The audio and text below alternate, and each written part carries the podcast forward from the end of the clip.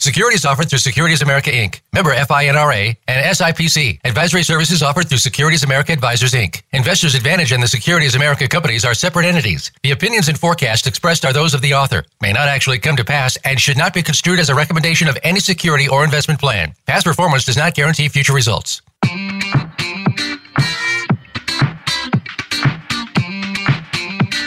Welcome to Fiscal Fitness with your hosts, John Grace and Daniel Medina. They have all the questions about investing, planning, retirement, and the future. You could say it's all they live for.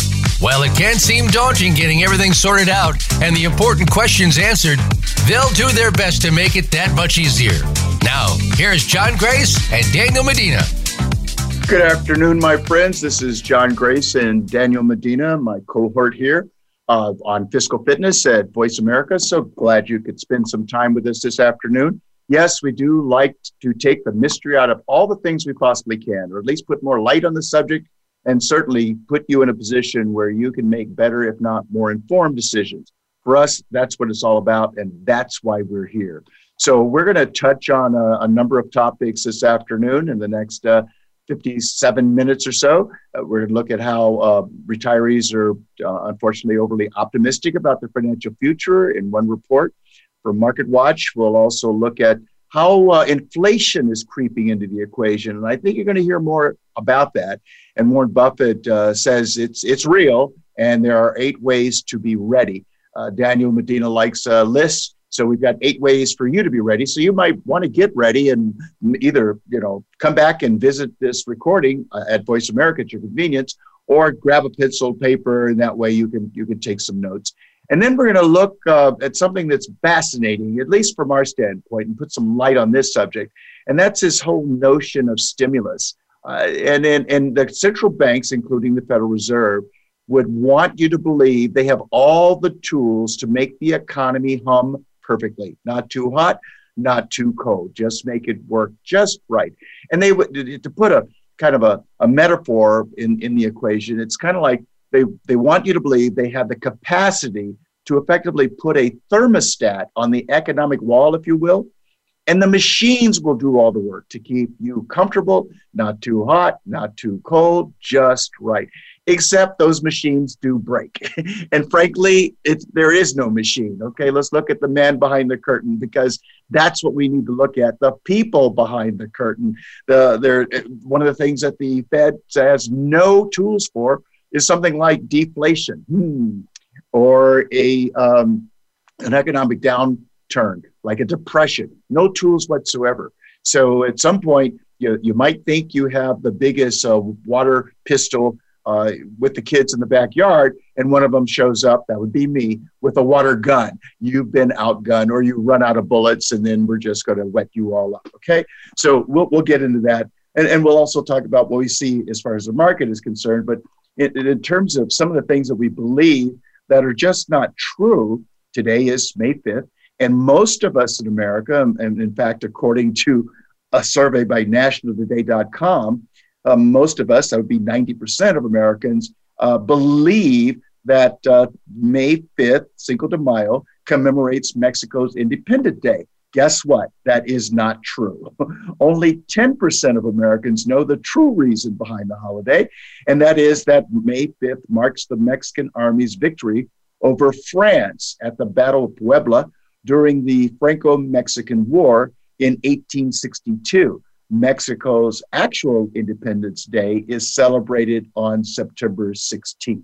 So I guess, you know, in, in, in, these United States of America, we just look for any reason to celebrate, right? Uh, we, we love the cheap margaritas and we love to wear the sombreros. Uh, and but we want you to be smarter than that. Please enjoy the martinis and the sombreros, especially if you can be outside. But uh, this uh, this is fascinating to me how we have come to believe so many things. You know, uh, Daniel makes me think about uh, uh, Thanksgiving, right? What did we believe? the Pilgrims and and the New Americans just got along just fine and shared turkey.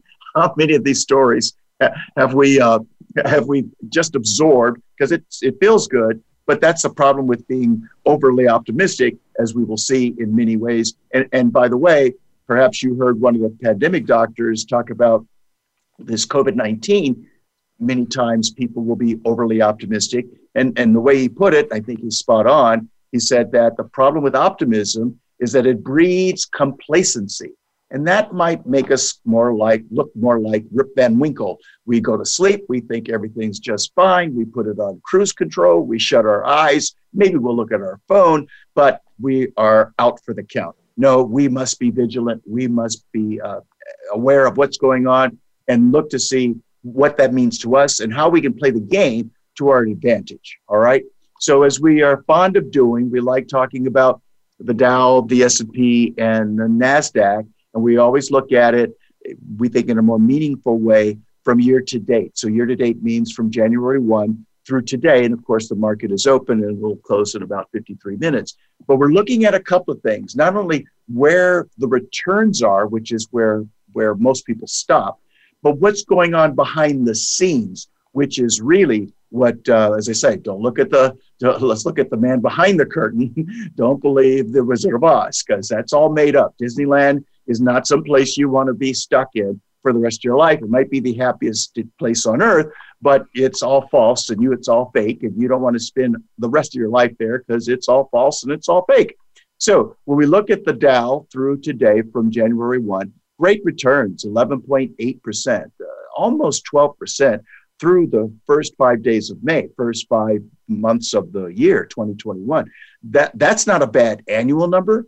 And we're seeing that even before we get to the halfway mark through 2021, 11.8%. Actually, it's 11.88. So it's, as I say, almost 12%. And, and the Dow is up in a big way today, about a half of a percent, 182 points up. But let me say this uh, what often happens is that people will look at the market earlier in the day, and sometimes we need to really focus on it later in the day, right before it closes. Because one of the things that Daniel and I have noticed recently, and by the way, we've seen this before, it is not uncommon for the markets to be lofty, if you will, uh, staying green in positive territory throughout the day, but in in the last hour or so, in a new low. So right now we are in uh, nosebleed territory with the Dow, and then uh, the S&P is right behind the Dow, up 11.3% for the year. Uh, those are, as I say, very good numbers. This where it becomes a little more interesting when we switch over to see how the Nasdaq is doing. And of course, the Nasdaq is typically the growth engine of the stock market, and that was absolutely true uh, in uh, last year. And by the way, it was absolutely true from 95 to 99, where the Nasdaq quadrupled, as I recall, while the Dow and the S&P in the last five years of the 90s increased by about 200 percent. But what also happened starting around January, February of 2000 is the NASDAQ pretty much became unglued from the overall stock market what we saw was the smaller dot coms, right? You had to be a dot com back then, right? Or you weren't real. And a lot of those companies weren't real and they didn't produce anything and they didn't have any earnings, but the stock prices were going to an all new high almost every day. And then it seems as though the smaller dot coms kind of led the NASDAQ in decline. And then the larger ones, like, you know, Cisco, for example, uh, we'll always remember uh, Enron they came apart at the seams and then took the rest of the market with it. So it's interesting that I say that look at the uh, S&P, it's up about 11%, Nas, uh, Dow's up about almost 12%. The NASDAQ is up uh, 6%, 6.1. So this will be interesting to, to watch because uh, we're looking for depth. Uh, we want to see volume. And sometimes you look at the index that gives you an indication and you draw a conclusion that that's what's really happening. And unfortunately, it may only be happening to the top 10% of stocks, which will give you a misread because you want to look at all the stocks and the more volume, the better. The less volume, that means that uh, a lot of companies are not participating. And one of the things that we're uh, keeping our eye on for you is looking at the number of zombie companies that have had great debt, debt and don't seem to be they just seem to be limping along. Uh, that'll work for a while and then as i say you know eventually the carousel music stops and everybody has to get off. So this will be interesting. We'll keep our eye on this one but it's something we want you to pay attention to to really recognize what the overall market is doing and not just uh, look at the leader and and and decide that that's telling the whole truth and, and nothing but the truth. That just may be a, a, disguise, if you will, in terms of what's going on behind the scenes. So, speaking of uh, disguises and uh, making everything perfect in our minds, that everything's just fine and this is going to be a V shaped recovery and the economy is going to bounce back like uh, a new penny, you know, we see that uh, thanks to Market Watch, retirees are overly optimistic about their financial future their expectations, does this sound familiar to you, are out of line with reality. So, uh, you know, Yogi Berra put it well, Daniel, it's deja vu all over again. And I, this comes from the Employee Benefit Research Institute looking at their retirement confidence survey, where this is a nonpartisan group that um, this is the 31st time of putting off putting this uh, this report uh, off the presses. And once again, the findings are clear. Americans love a good pair of rose-colored glasses. And, and let's agree, we can drink the Kool-Aid. Maybe that'll make us feel good for a minute, and we can wear the rose-colored glasses. But that just discolors things for a while, and eventually you're going to take them off. So, what are you seeing here, Daniel? What what what do you think we should all be? What are our takeaways from this overconfidence? I think it's fascinating that that we this is a common theme, and it's something that's going to be a common theme for a long time because people just don't do the the work or the research, like you said earlier, the misconception that we kind of believe what we believe without without actually doing any research. Thinking people thinking that uh, Cinco de Mayo is Mexican, Mexican Independence Day. That's just seems right, but no one actually goes to figure out if it is right or not. So people thinking that I'm going to have a good retirement without actually figuring out if they can, if they can afford a good retirement, sounds right to me. That sounds 100% like like Americans. Um, interesting stat here. Um, half of workers expect to gradually transition into retirement. Only 19% of people do, and 79%, 73% of people just have a sudden full time stop that's pretty common. A lot of people retire because they have to, not because they want to, uh, or, be- or because they can. It's it's usually a medical uh, problem for themselves or for somebody else, and that's pretty common. What it takes to actually retire with confidence is planning. You have to save enough money, and to save enough money, you actually have to know what that is. How much is enough money to retire? It takes a little bit of work and a little bit of planning to figure out uh, how much you're going to spend through retirement, which we can work backwards and figure out how much you actually have to save and earn through, while you're working, so you can retire uh, in the same with the same standard that you that you were accustomed to. Well, and that's why we like to say, folks, you you're accustomed to spending a lot of time on vacations, particularly after you've been locked down for a year, right? And a lot of time on weddings, whether it's a sibling or your children, a lot of time and a lot of money. But when it comes to doing the planning, and by the way, our trademark is the proof is in the planning. We're really proud of that one. Most of us just don't bother. We just imagine everything. Happy days are here again. Okay.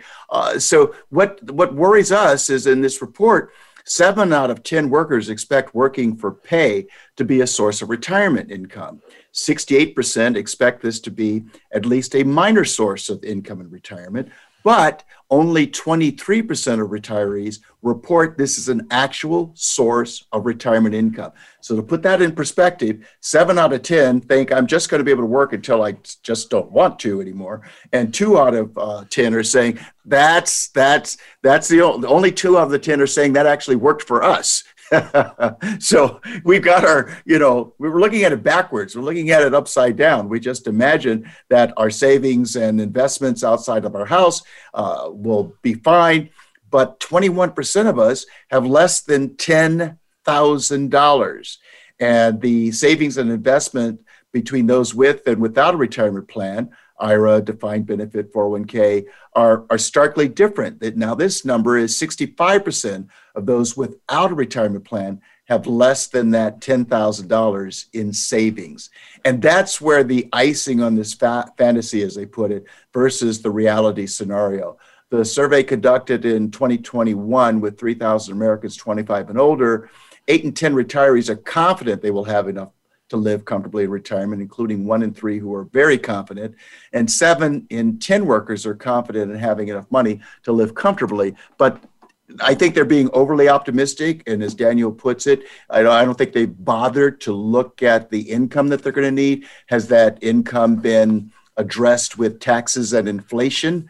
in the as part of the equation has life expectancy been put into that equation the answer for most of us is no, not even a little bit. We just expect that I've got a, you know, we had one, was this last week we were talking about, Daniel? The, the average uh, net worth was $120,000, and this source suggested that your income could be about $1,000 a month. And Daniel and I are looking at each other. There's just no way. I mean, to, to be safe, you should assume that your withdrawal rate by the way, the lower the withdrawal rate, the higher probability of being able to live to 100 without running out of money. So in the old days, 30 years ago, we'd say, hey, the market's getting 12, you can withdraw at eight. Today, we're saying you need to withdraw at four or less. So what does that mean? If you only needed $40,000 out of an account today, not 20 years from now, not 10 years from now, that means uh, we need a million dollar account today at a 4% withdrawal to take out $40,000 safely. Hopefully, the, the account's enjoying a six or seven percent return. Hopefully, there are no declines to that account. But if there are no declines and we're getting, say, six or seven, withdrawing at four, that math is not complicated and you're not making hope a strategy. And of course, we know it just hope is not a strategy. So we really need to do our, our homework and take the time, as I say, as we do with the things we enjoy, take that same attitude with, well, maybe this isn't so much fun, but I have good news for you. Those who go through the exercise and keep their eye on the ball, guess what? They reveal that they are more satisfied. They find life more satisfying because more of the uncertainty has been taken out of the equation. And, and as far as we're concerned, that would be an improvement. So, and then let's understand this COVID, this uh, epic, uh, this disaster of epic proportions has had a real uh, damaging effect on uh, primarily women and minorities. So again, this uh, this work has to be done.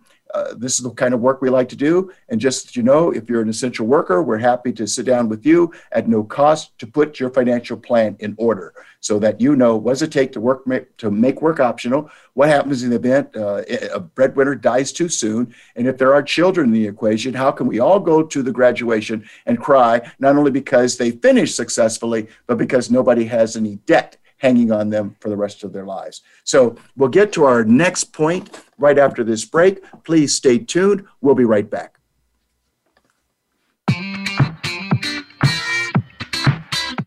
Become our friend on Facebook. Post your thoughts about our shows and network on our timeline. Visit facebook.com forward slash voice America. At Investors Advantage Corporation, our trademark statement, the proof is in the planning, represents the value we see in hard work and perseverance, coupled with a sound plan for the future. With the challenges facing our country's frontline workers, we see a lot being asked and not a lot given in return. To reward our nation's frontline employees and clients, we're offering our financial planning services free for anyone serving in those roles. So, whether you're a nurse, a member of the police force, or a retail employee, we'd love to sit down with you and help you plan for the other side of this pandemic. Please feel free to share this offer with the critical infrastructure workers you know who are providing services where they are most needed. Visit ybpoor.com or call us at 805 495 2077. That's ybpoor.com or 805 495 2077. We are located in Thousand Oaks, California. Thank you for your service, and we look forward to lending a hand through your financial journey. Have you become a member yet? Sign up now to become a member of Voice America. It's always free and easy. Plus, you get to take advantage of some great member benefits. Get unlimited access to millions of hours of on demand content across all of our channels. Keep track of your favorite episodes, shows, and hosts in your own customizable library. Find out what shows you might be interested in based on your favorites. Plus, you get insider access with our newsletter. Membership gives you more. Sign up at voiceamerica.com and click register at the top right. When it comes to business, you'll find the experts here. Voice America Business Network.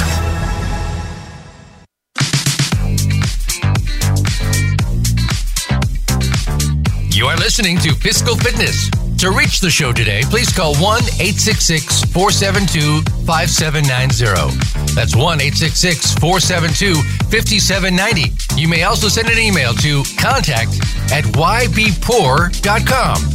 Now, back to fiscal fitness. Welcome back, ladies and gentlemen. John Grace and Daniel Medina here on Fiscal Fitness at Voice America. And just to finish up our point, looking at how we can be overconfident in terms of financial planning purposes and, and results, here's what we think is uh, really disturbing in terms of uh, lack of transparency for investors and the financial education has resulted in more than one in three workers rely on family and friends for retirement planning advice. I mean, geez, do you go to your family and friends to have your dental work done, to have your car worked on, to, to uh, look at uh, your medical situation? I really don't think so. You turn to a professional, don't you? The same share, one out of three, relies on their own research that they conduct online. Now, let me comment here. Daniel, maybe you have a point to make because one of the things that we've done is look at some of the in fact we talked about one source that said with $120000 you could take out $1000 a month. You need to get a second opinion. Some of these uh, ideas that come out in the middle of the night where people are not licensed they have absolutely nothing to lose in case they are wrong. People are taking action around but it's not substantive okay? It's marginal at best. For example do you know what the odds are of your taking out, let's say, $70,000 a year from your $1.3 million uh, retirement account? What are the odds of success for you and your significant other to each reach age 100? Do you know you have zero odds? Do you know you have odds at 80%? Do you know? Most of us don't know. And most of us don't really have the tools with which to determine whether or not the odds are in our favor. We just kind of do it in our head. And let's understand that in America, when it comes to a four letter word, math is probably the only four letter word we do not like to use and we do not like to apply. But it requires math. And as I say, it takes it, it the math needs to take into account the timing and inflation, which again is hard to do on your own. It's hard to do online in the situations that, that we have seen. So, you know, only one out of three currently are working with a financial advisor, and we're going to advocate that that's a, a smart move. What, what do you see here, Daniel? I think you're 100% right. And people need to take the time to find, to interview and find somebody to work with that, that make sense to them, uh, where they like what they're saying, or at least they're like their their point of view. Um, we think planning is first and foremost before we talk about investing or anything else. You, you need to start with with some kind of plan, and people don't simply don't take the time to find to find someone to work with who thinks like that. We always want to talk about what's going to make us the most money because that's what's fun and that's what's sexy, but that's not step one. No, it's not step one. And I mean, you went, well, as I say, when you're planning your vacation, you look at every detail.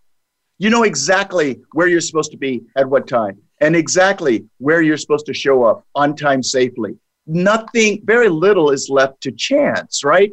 And you want to have a good time. So you want to make sure you have enough money when you go. And it's certainly gotten a lot easier. Been traveling around the world than it was before. But you you look at all of these pieces to the puzzle before you get on the cruise line, before you get into the car, before you get into Uber, before you go to the airport, you can see how this all comes together. And what are you constantly doing? Reevaluating. No different than putting a man or a woman on the moon or Mars. They have to continue to reevaluate to see are the odds in our favor, what adjustments need to be made, uh, you know, at, at, at any moment to increase our odds of getting where we intended to be roughly within the same time frame so we can get to the wedding on time as opposed to miss the whole thing.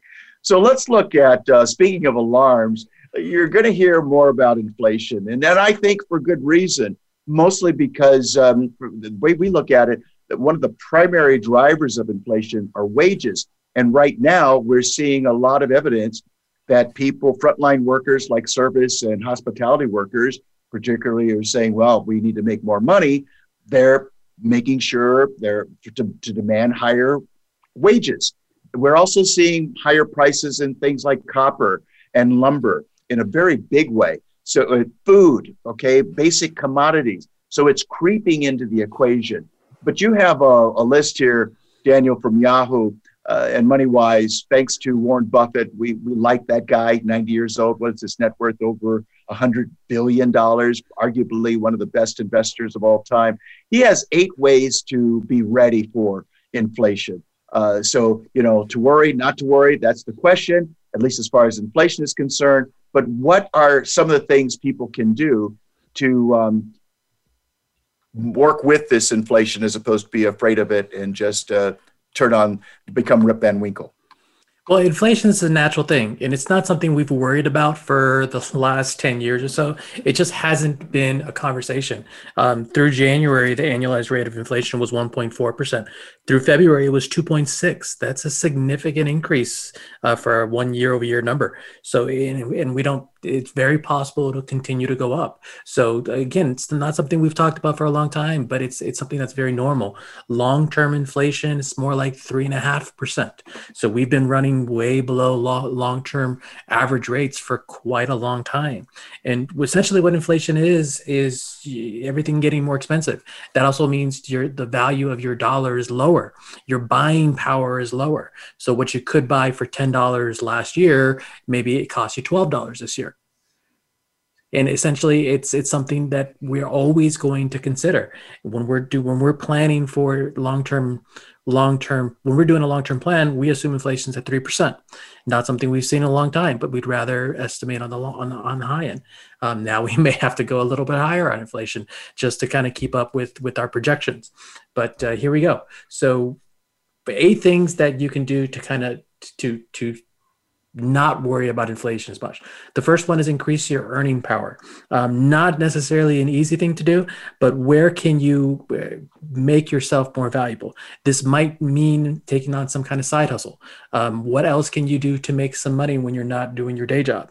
Um, the good thing about inflation is one of the primary one of the primary factors of inflation is, is higher wages, which means for the most part, people should be earning more year over year. So, are you earning what you're supposed to be earning? If not, then maybe you need to get to a place where you're earning where you need to be earning or doing something else to earn some additional money so you can stay on top of these increasing prices. And so that might mean a little education or a, a class or a series where you uh, may be able to put yourself in a position that you're not in now, but it may be a better position over the next three to five years. Uh, and, and, in the meantime, look at uh, job postings to see where there might be opportunities. As we say, don't be complacent. This is not a time to do that. Certainly. What can you do to make yourself more valuable? It's a great question. What can you? Is there a certificate you can get? Is there additional class you can take that'll make you more valuable in your in your in your in your work? That's a great question. It's something you should always be asking yourself, really. 100%. What's uh, next? Uh, number two, play the stock market. Historically, stocks have outperformed inflation. That's all. I think it's always been the case, just about. Um, so having some kind of investment in the stock market, in the overall broad stock market, is a great idea. Having um, your money working for you, just in general, is a great idea. We're not a fan of lazy money. We never want you to have more cash than, than you need to. So saving and investing are, are, are integral parts to your financial future, and it's going to help you stay ahead of inflation. All right. Number, What's next? Number three is uh, um, hard assets, uh, precious precious metals typically do very well. So it should be a component to your investments, not just the stock market, but some kind of precious metals like gold or palladium or silver t- tend to do very well during high inflation times. So it should be you should consider it for part of your investments as well. Well, and on that note, Daniel, let's talk about 2008 because uh, houses got hit, bonds got hurt, and stocks got crushed. But to your point, I mean, that wasn't a high inflationary uh, period, but what did well in 2008 that most people don't know? Futures contracts did very well. And futures contracts are bets on positions like commodities, uh, where they can go up or down in a particular year. But uh, positions in, in, futures contracts on commodities and other indexes did really well in 2008. So that's that's a that's a we want you to stay diversified, which means having things not like your stocks or bonds, which means futures positions uh, and commodities and access to other asset classes. Well, you might think of it if you like cars, folks, like a 12 cylinder engine in the old Jaguars, right? That was the smoothest ride. Why? Because you've got cylinders going up and down at the same time. So when you have an investment or a series of investments that are all going up simultaneously, guess what happens when they turn south? They all go down simultaneously. So we want some things that are going up and down, some things you're happy with, some things you're disappointed with simultaneously. And that to the point about 2008, most people don't know of anything that did well. And aha, look at that. It took you the whole year to see the kind of gains that some commodities enjoyed. But the point is, by virtue of being in more things than, let's say, stocks, bonds, and real estate and cash, there could be something that surprises you to the upside when everything else seems to be going down like the Titanic. How about the real estate market? it's been on a tear and for quite a while, but particularly in the last year or so. Uh, it's really been on a tear. And it, this is another thing that tends to do well in inflationary environments is uh, real estate, just just in general. Um, it, should be a part, again, staying diversified. It should be a part of everyone's portfolio. We don't want anyone to be over have all their money in, in their in real estate. We want you to have a balanced position in inside real estate and outside of real estate that doesn't just mean your primary uh, residence, but possibly your investment properties. Um, and if you don't own a home, there are ways to get access to real estate that aren't um, your owning your own home. Um, some there are real estate investments that you can get access to. Um, nothing we could talk about on on air, but there's certainly things that we can we can put in clients' portfolios. And what do you see? Uh, because people typically, when they look at their net worth, they don't include the equity in their homes. Do you have kind of a guideline or a pattern that you've seen relative to how much, uh, as a ratio, people have in their real estate portfolios versus their more liquid positions like stocks, bonds, and cash? But a lot of times when we're talking to somebody, they're they're so focused on real estate, they want to put all their money in real estate. And what I, what I tell them is, you want to have at least the same amount of money in equity inside your house as you have liquid assets outside your house. And, and and by that by what by the way we're also accounting for all real estate. So for example, with a couple with four million dollars and uh, three million of that is in three properties, that's not the kind of balance we're talking about. They get very comfortable, particularly when the rents go up and the houses are paid for and the prices go up, makes you feel really smart. But most of us aren't prepared for the reverse to happen, to go through a period of time where the prices on the properties and the rents decline simultaneously. When's the last time that happens? And then suppose that the market doesn't return to its high water mark on your timeline. That's what people are not prepared for either. So oftentimes people think real estate is the best investment, and it can be when there is appreciation and appropriate leverage. You, you, it's that combination that works in an up market. But as we've discussed before, in fact, just to go over it real quickly, if you you know have whatever amount in the stock market, it drops 50%, you, you, you'd probably be okay with that. But if you have, let's say, a million dollar house you just moved into two years ago, you put your customary $200,000 down, and that property value or the rental drops by 50%, guess what just happened to your down payment? It's gone right down away. So right before your very eyes. That, that's the kind of thing, as we say, we want to be more diversified than ever and recognize how sometimes we have more money allocated to real estate than we recognize. We just think of it as three houses, but then when we add it up relative to the other assets, as I say, uh, three million out of out of four million, that's what 70, 75 percent of their. Uh, uh, almost maybe close to 8% as the properties have increased faster than other things. Uh, that's a big bet. So, what about uh, adjustable rates and, and, and debt? So adjustable rates are great when interest rates are going down. Um, typically, we see these in credit cards, um, in home equity lines of credits, um, personal lines of credits. Uh, we see adjustable uh, um, interest rates. So as interest rates go down, your interest rate that you're paying on your debt also goes down. The reverse is true when interest rates go up. Now, this may not be the case for a little while, for, for a while, for the next couple years, but at some point, interest rates have to go up. They can't stay at historic lows forever. And when you when they do start going up, your adjustable rate debt, the interest will go up on those as well. So if if it's an option, this could be a great time at looking at fixing some of those adjustable rate debts um, pieces that you might have in in your in your portfolio, whether it be an equity line or credit card or something like that. Well, and we're going to talk next week, folks, looking ahead uh, what we can learn from Warren Buffett in addition to these suggestions. But uh, what are the habits that he has that we could embody or certainly embrace? And, um, you know, our parents used to tell us, you make your habits and your habits make you. And he has a very interesting philosophy about debt. Uh, and he also has a, a, way of looking at things that's quite different than most. But remember, he's done better than most. So maybe we can learn from the from the best and the brightest. Uh, what should you be doing with that debt level, Daniel? Paying it down. Uh, debt can really hurt you, eh, especially if, if if interest rates are going up and everything else is getting more expensive, and you can't service those debts uh, next year the way you're servicing this year because you have to pay more for rent or for food or for something else. So this is a great time to be paying down that debt because it could uh, creep up on you very quickly. Um, not only because you're spending more, but because you're not be able to pay down the debt um, with with everything else going up. So well, pay that, down that debt. While you can, particularly in the environment where you know you're lost your job or you're not able to uh, get a job that's paying you what you earned maybe two years ago or 10 years ago. Now the debt becomes even more problematic, and that's where people can't sleep at night. And we want you sleeping well because you know you can afford to. What about other costs? Cut them if possible at all cut them as well. So we talked about this a little bit last week but trimming your budget is is very important to staying ahead of your finances. The less that you spend the more that you earn. So the more that you can cut down your expenses the better you're going to be overall especially in an environment where things are getting more expensive uh, to the extent that you can cut down what you're what you're what you're spending. More than the inflation rate you're doing a very good job and and don't get snotty and think uh, clipping coupons means you're poor. All right, Bob. That's one of Buffett's habits, by the way.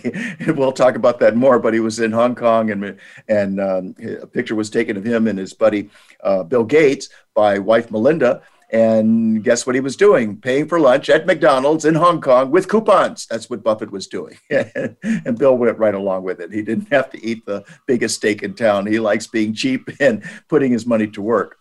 And and lastly, what's uh, the eighth item on the list, Daniel? Stay, stay the course. In a perfect environment, um, with everything in a perfect inflationary environment, everyone's income would be going up as well as their expenses as their expenses, which is typically what we see. That's not always the case for everybody, but for a lot of people, that's that's what happens. So don't let inflation scare you so much that you that you get paralyzed. Um, keep doing what you're doing. Um, we're giving you some great tips to kind of trim your expenses and, and, and do better in an inflationary environment, but don't let it scare you so much that you're you're going to get paralyzed. Um, well, even go ahead. Yeah, well, I mean, take it as a, a way to be inspired. I mean, notice your house, your medical expenses, uh, college costs have all risen higher than most people's income. So make your look at yourself as a commodity and look at some of those ratios, look at some of the increases, whether five percent or whatever it is, and, and see how you can play the game to make sure that your income has a potential for rising to help offset some of these uh, rising rising costs. All right, good work. So we'll uh, get to our next break uh, and want to make sure you know that we do have a great book that is available. In fact, if you send us your email address, we'll make it available to you for free through the Kindle version. That'll be a message from Amazon. And it is Making Finance Make Sense. It's a way to look at it as a beach entrance in terms of making some of this, all these things make some sense and give you the tools that make you feel like you can make some progress. So we'll be right back after a short break. Please don't move.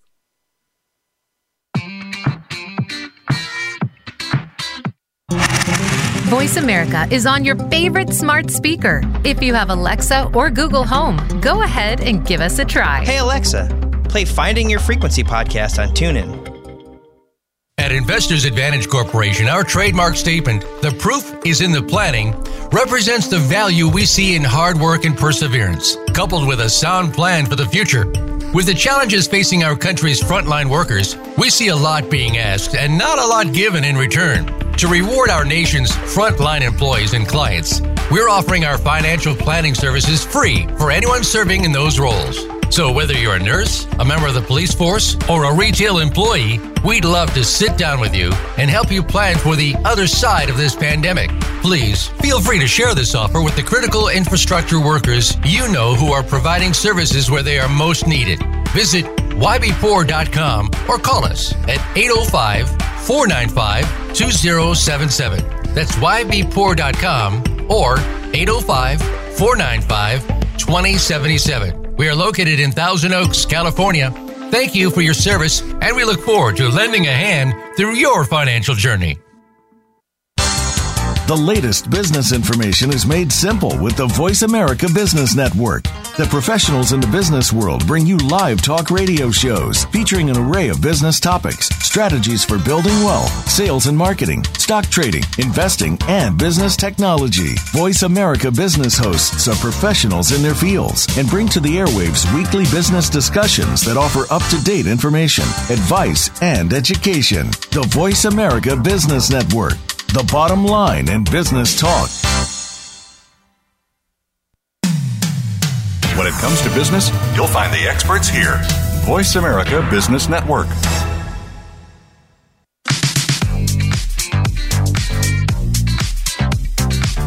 You are listening to Fiscal Fitness. To reach the show today, please call 1 866 472 5790. That's 1 866 472 5790. You may also send an email to contact at ybpoor.com. Now, back to Fiscal Fitness. Welcome back, my friends. John Grace and, Daniel Medina here. So glad you could spend some time with us on this wonderful Wednesday afternoon on Voice America at Fiscal Fitness. And we were talking about debt and interest rates and things of that nature. Uh, I also want to point out that uh, one of the words you're hearing now that you didn't used to hear before, transitory. That's what Chairman uh, Jerome Powell is suggesting inflation might be just kind of passing. Okay, it won't it won't stick around. But remember, you have sometimes we have to watch what we wish for, right? They've been wanting inflation, which we thought was very arbitrary, and we never really understand the logic behind that, to be at two percent. Well, sometimes it gets beyond your goal, right? Um, and that's when you start running out of tools from the standpoint of what can you do. Uh, again, the central bank wants you to believe that they have all the controls they possibly can, and they will put them into play, but they are may or may not work. So be careful of drinking that uh, Kool Aid and looking through things through a that rose colored glasses. Okay, so um, let's look at the stimulus because we, we study these things and we've noticed that central banks, including the Federal Reserve, as we say, would have you believe, stimulus will always make the economy grow no matter what. We can just set the thermostat and the machines will do all of the work. But look, one of the things that we're not talking about anywhere and that is globally, there are more people aged 65 and older than five and younger. Now, you tell me what the any government can do, what any central bank can do to make you go buy a new pair of uh, PF flyers in your 60s because you want to run faster and jump higher. So these these these ideas, these notions of what they can cause the economy to do, I'm going to submit, it's very clear, gets interrupted by things like Mother Nature and Father Time.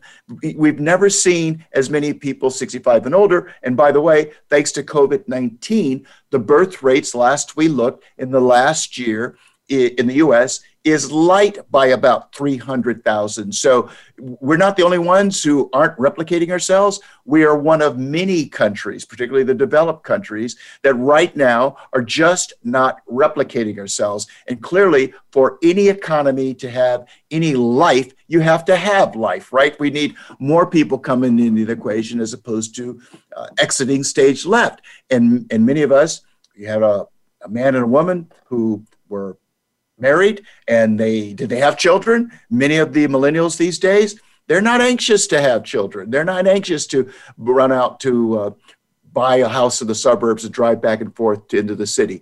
Things are changing. And when we look at it numerically we see that you know we enjoyed a rising us population between 1964 and 2000 and in fact labor hours employed per capita rose by a we would all agree, a robust 40%.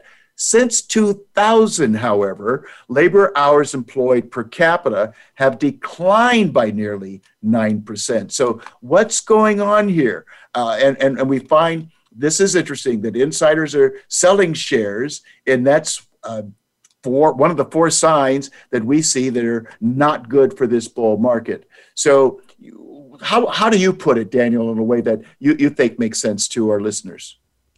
Uh, I, I'm, I'm cautiously optimistic. All the numbers are good. Uh, everything seems to be, be pointing correctly. Um, but at some point, at some point, things have to turn around, and we're simply, I think the government's simply spending too much money uh, for it not to be a problem at some point, and that's what we're kind of looking out for.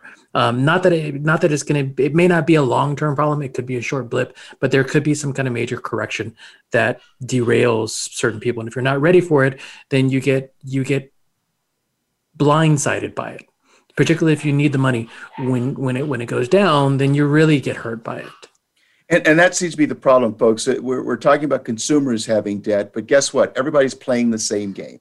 We all want to look like and roll like the Kardashians, only we're not rolling like the Kardashians. So whether it's consumers or companies or governments, everybody is taking on uh, additional debt. Everybody is finding ways to spend money, money they have, money they don't have.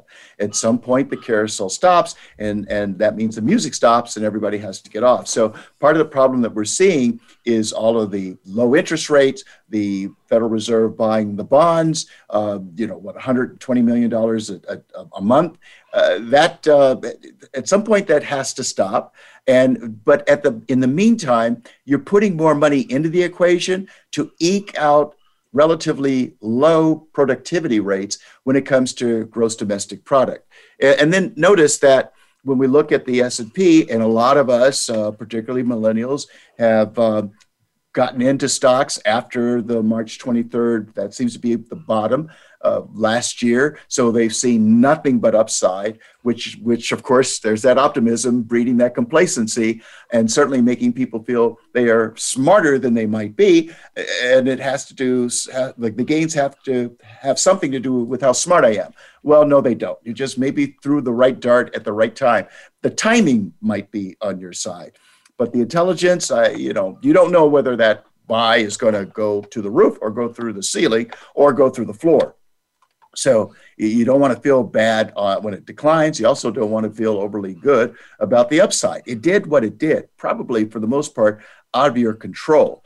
But according to Market Watch, you know the S&P, for example, is up a whopping 42% over the last year, and more than we were just talking about this, uh, 11% so far this year. So those are really majorly great numbers. And at some point, what goes up does go down. And that's what we're saying to you. This is something you want to take the time to figure out. How down can it go and you be okay?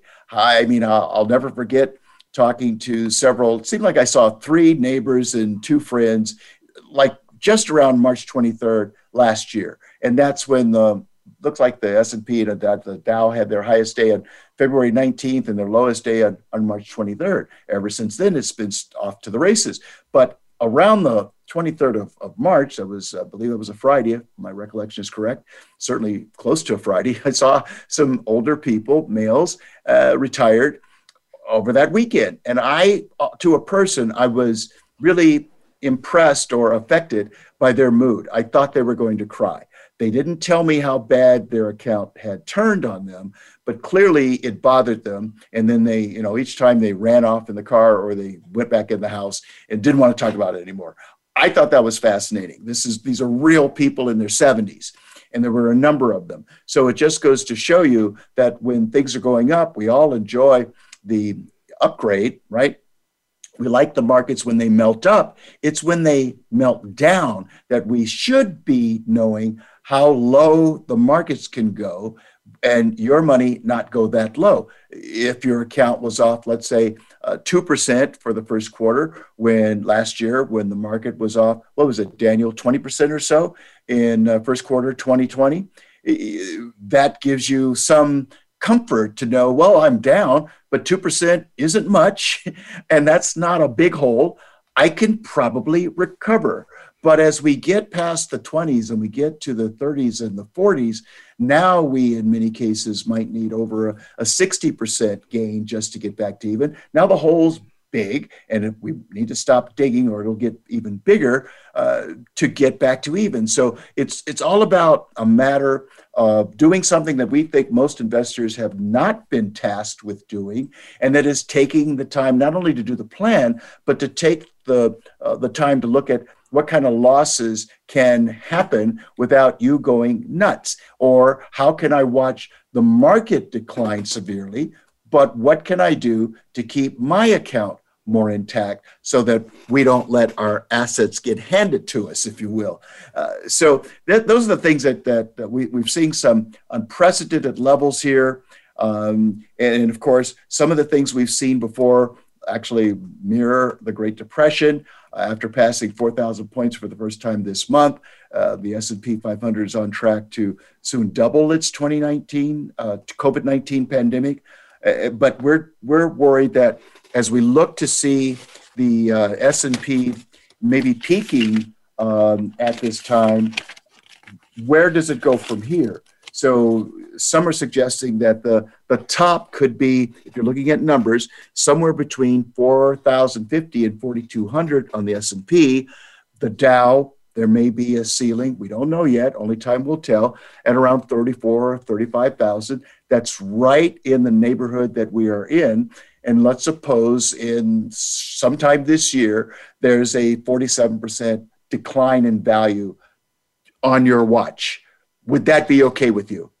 Or would you like to choose another number and then back test the work to see, for example, first quarter 2020 or February 19th through March 23rd, how did the market do versus how did your account do versus how another portfolio performed in real time at the same time. So now you're Apple actually putting together an apples to apples comparison of different portfolios for the exact same time frame so that you can see if the market was off 37% for example in 08 how far off was your account? And maybe if you hold those same positions, you, maybe you want to look at a different portfolio for the year to recognize how that your portfolio might have declined maybe significantly less than the overall market, as opposed to riding the uh, roller coaster, hoping and praying that the prices will return to these lofty levels so that you can get on with life. We want you to take the time to figure out what kind of losses you can live with in advance and then check to see if there's reason to believe that the portfolio you have will hold up better in the last declines. That way we can learn from history as opposed to being so busy repeating it, which, in my opinion, is one of the things Americans are really good at repeating history more than we learn from history. So look at some of these, uh, the, these situations you've already been through. Two 50% declines in the same decade Suppose that happens again. Look at some of these situations you've already been through to see what you can do to keep your assets intact, as opposed to let them go down like the Titanic, never to see light at the end of the day. So, what other comments do you have for our listeners, Daniel? Um, have an exit strategy. Um, what what a lot of people don't don't do is they plan for only up markets and they never plan for any down markets. So have a strategy with you. If you're working with it with an advisor, talk to them about what is our exit strategy to get out of the market or to get less volatile or make our, our account less volatile if things do start to get more volatile, if the markets get more volatile. Things get scary. Are we going to stay exactly where we are? Are we going to change if we're, we're going to change our portfolio to get more conservative? So have some kind of exit strategy. Have that conversation with your professional it's it's a smart thing to do. It's uh, you know you you have a spare tire, right, or you have run flat tires, but you don't drive without knowing you've got a some way to keep the car running in the event something happens to one of the tires.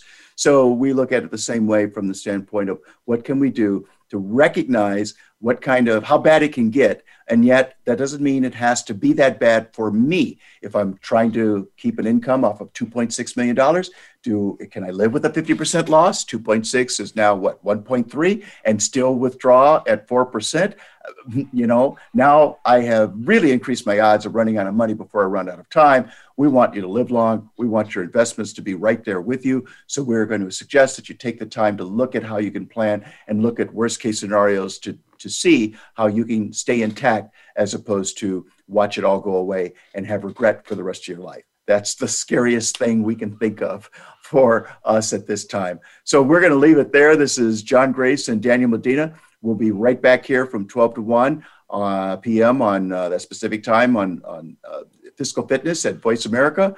We'll, we'll see you then and have a great week.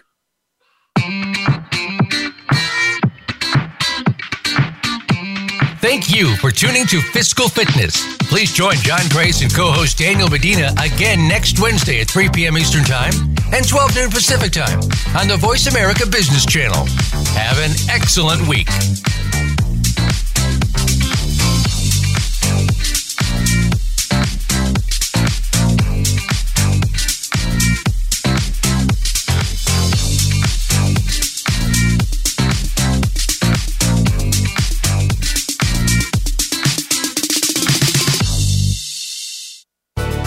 Thanks again for listening to the preceding program.